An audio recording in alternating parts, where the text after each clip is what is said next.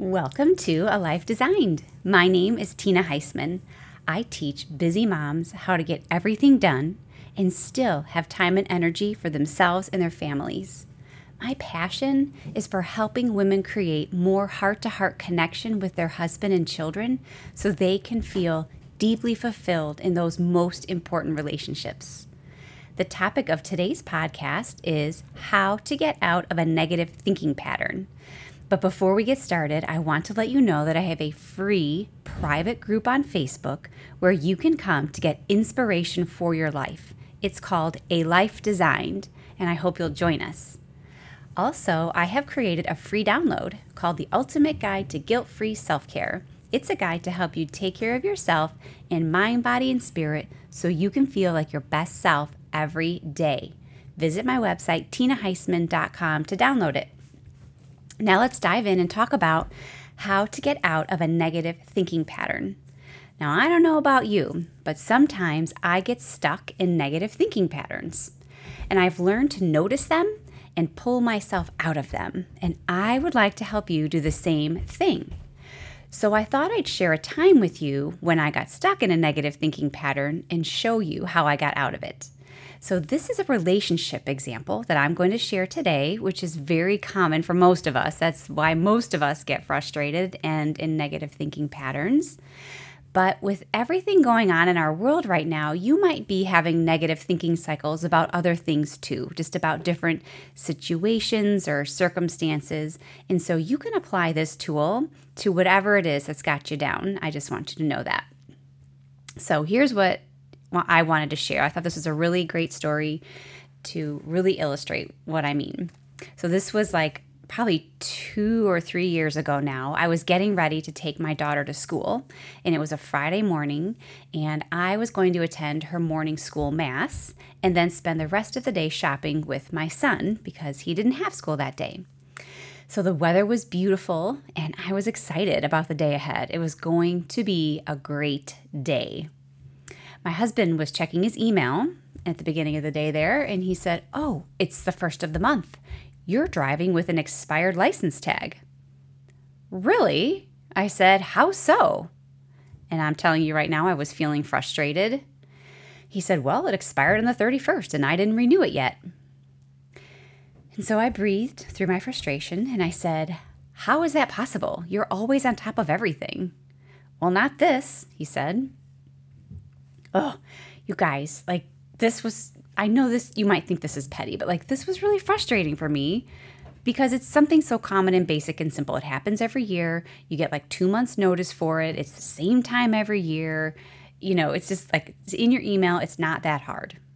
And so now because my husband ignored it or procrastinated on it or whatever he did, I had to drive around illegally until the registration would come in the mail and worry that I might get pulled over. And now some of you, that might not bother, but that bothers me.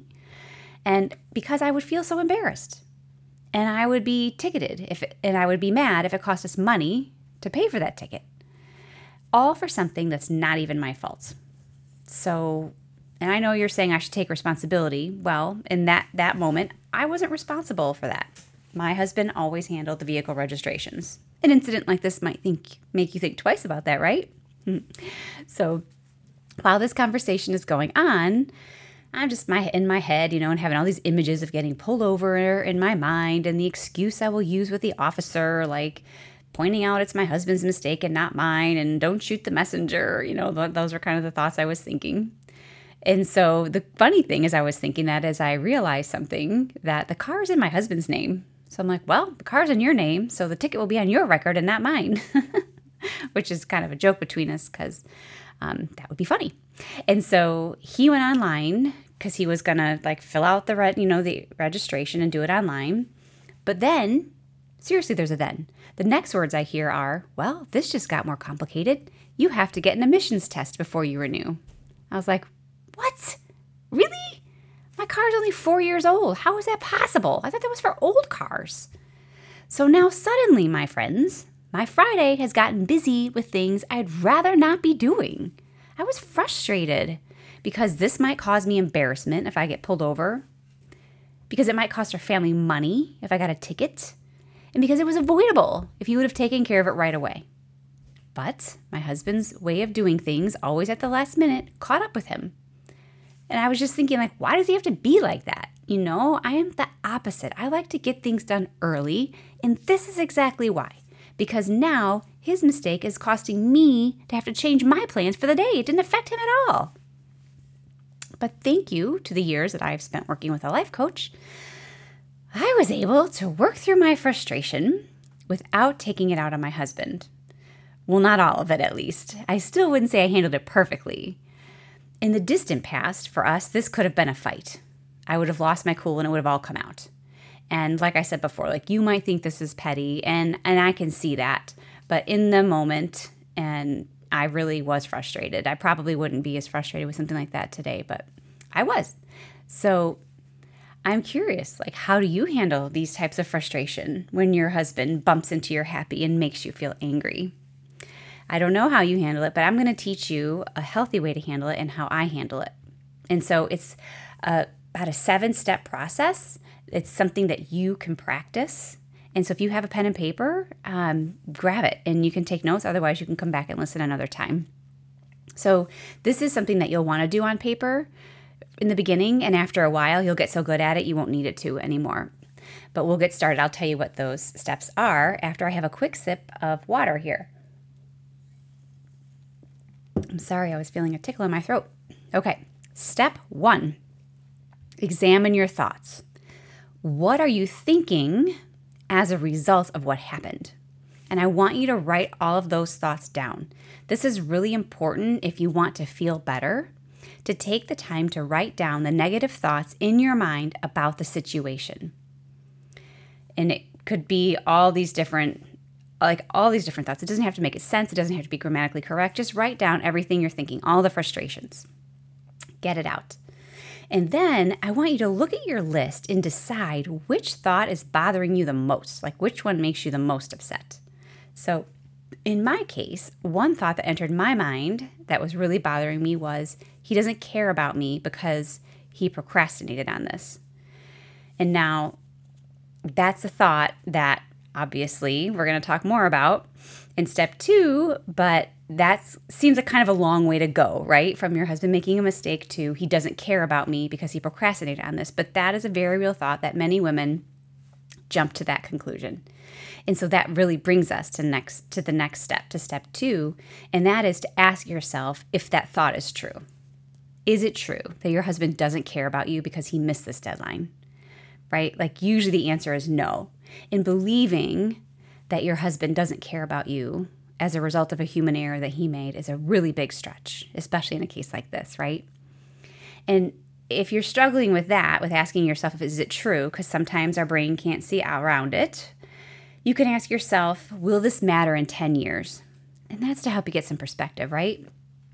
So the answer on this is no, of course not, right? Worst case scenario, I get pulled over, I feel embarrassed, and the ticket costs us some money, right? So 10 years from now, it's not going to matter. And so then we move on to step 3, and that is to ask yourself, how does it make me feel to believe this thought? So in my example, the thought is that my husband doesn't care about me because he forgot to do this. So how do I feel when I think that thought? And here's a tip, and this is really important.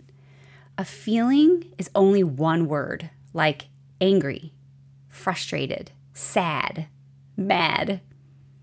Most of the time, when I ask people how they feel about something, they answer me with how they're thinking about it, like with a string of words.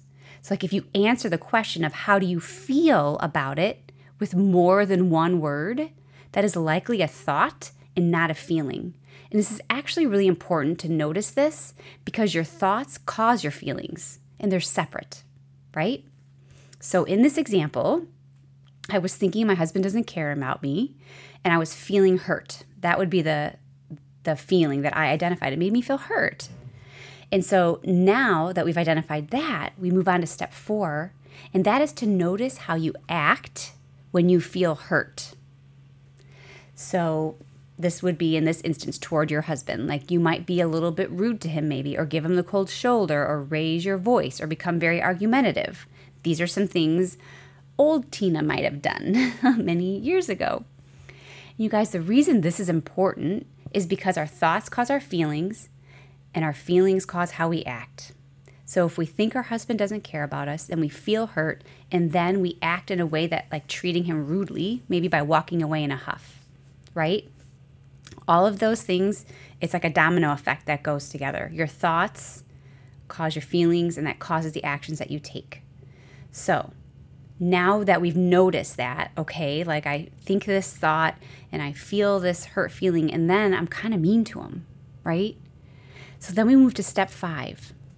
And I want you to notice what's the result you get when you take that action based on that thought and feeling.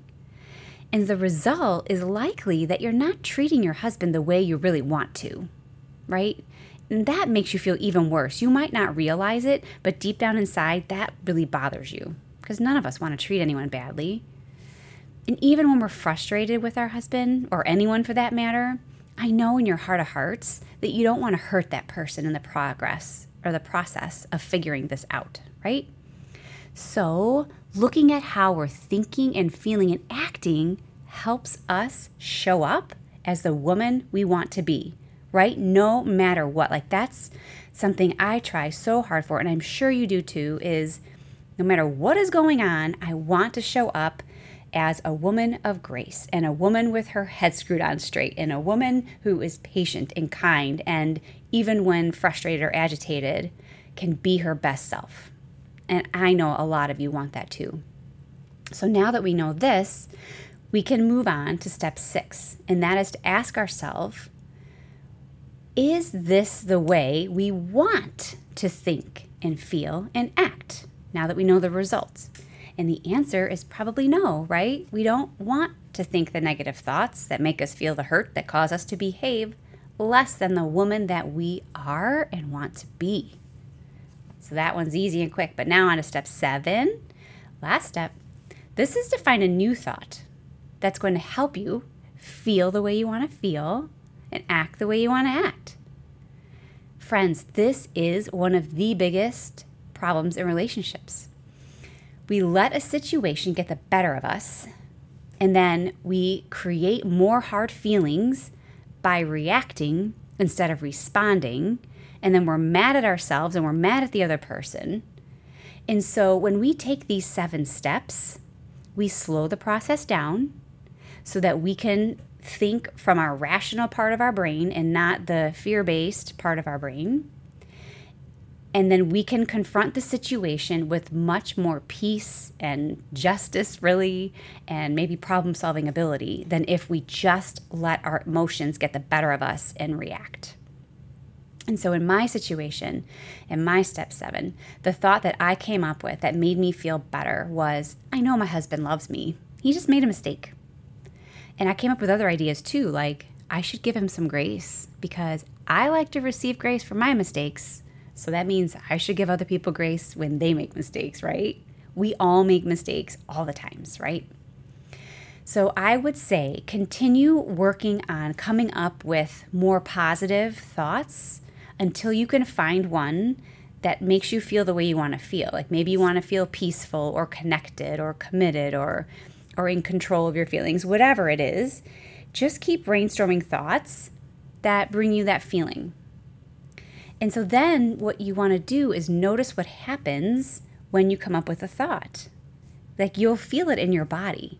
Like you'll be able to like take a deep breath and relax, and you'll be like, oh, I feel so much better, right?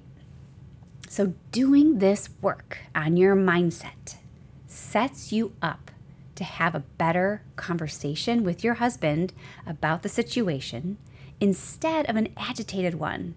It allows you to be your best self, the woman you want to be, and it saves you from hurting his feelings in the process and then having to go back and apologize for that, right? Like that's what happens. We make a bigger mess that we have to clean up. So here's the bottom line of the truth that I just shared with you in these 7 steps. It's not the fact that your husband forgot to send in the car registration that is upsetting you. It is your thoughts about the fact that your husband forgot to send in the car registration that is upsetting you. It is the fact that you are making it mean he doesn't care about you. That's another question you can ask yourself about a thought. What am I making it mean? that he forgot this. And if you're making it mean that he doesn't care about you, it's probably a stretch, right? So when you can see more clearly that it's your thoughts causing all of your discomfort, you will find so much freedom from your negative thoughts and be able to release yourself from them.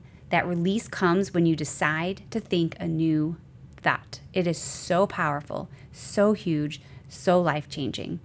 But I know, especially when you're in the middle of it, my friends, how hard it is to get from that negative thought and the blaming to a more positive, peaceful place. I promise you, if you practice, you'll get better at it. But if you want help working on it, I would love to talk to you about it. Reach out to me and we'll set up a mindset coaching session and we can work through a problem like this. All right, that's all I have for you today. I hope it was so helpful. And remember, if you are needing some self-care, download The Ultimate Guide to Guilt-Free Self-Care to help you feel like your best self every day. And to learn more about how you can design your life on purpose and intentionally, join us in the Life Design Community on Facebook. Thank you so much, and I'll see you next week.